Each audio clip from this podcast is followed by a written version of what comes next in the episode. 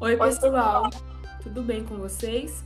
Eu sou Jaqueline Rocha e hoje estamos novamente aqui com Bárbara Polidoro para falar um pouquinho de fitoterapia para vocês, ou melhor, sobre o uso de condimentos na prevenção das doenças. E aí, Bárbara, tudo bem com você?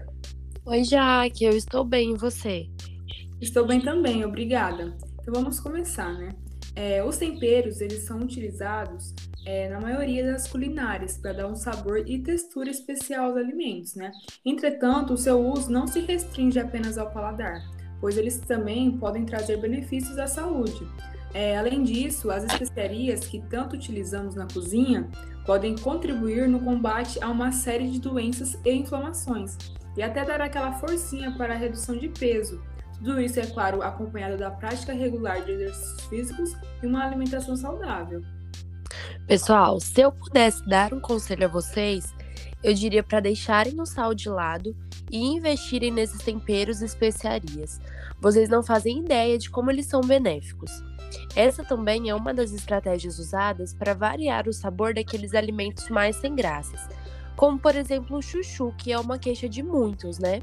É bem comum a gente escutar, ah, eu não como chuchu porque ele não tem gosto de nada. Então abusa nos temperos e se surpreenda. Cada especiaria ela tem uma propriedade específica, mas no geral elas são antioxidantes, elas combatem o envelhecimento precoce, elas melhoram a circulação sanguínea, entre outros benefícios. Isso aí, Bárbara. Essa dica é excelente para reduzir o uso de sal e até mesmo eliminar o uso de sódio nas refeições, né? Para descobrir assim o verdadeiro sabor dos alimentos com o uso das especiarias, que irá dar um toque visual diferente nos pratos e ainda reforçar o sabor. É, como falado anteriormente sobre os benefícios deles, o ideal é preferir os temperos naturais e sem conservantes, sem sal, como as ervas, por exemplo. É, o uso da páprica também é ótima para reduzir inflamações, como artrite, já que ela possui uma substância chamada beta-criptoxantina e também ela combate os radicais livres, retardando o envelhecimento das células. No caso do diabetes, tanto a canela em pau quanto a canela em pó, elas são muito benéficas, podendo ser utilizadas em chás ou em doces. A canela, ela irá reduzir a concentração de glicose no sangue e aumentar a sensibilidade à insulina. Ela também pode auxiliar aquelas pessoas que procuram uma redução de peso, isso pela sua propriedade termogênica, o que vai acelerar o metabolismo e aumentar o gasto calórico. Isso aí. Já nas doenças do coração, o alho ele é sem dúvida um dos condimentos mais utilizados nas refeições e considerado ingrediente básico né, para muitos pratos. Porém, não é só o seu sabor atrativo, mas também ele tem várias propriedades. O alho, ele tem alicina, é uma substância que ajuda na prevenção de aterosclerose, que é a doença vascular que ocorre o acúmulo de gordura, né? E ele também age é, de forma para reduzir o colesterol do sangue. Outro exemplo também é para as pessoas que sofrem com prisão de ventre. O uso da pimenta caiena ela irá ajudar a combater os gases e melhorar a digestão.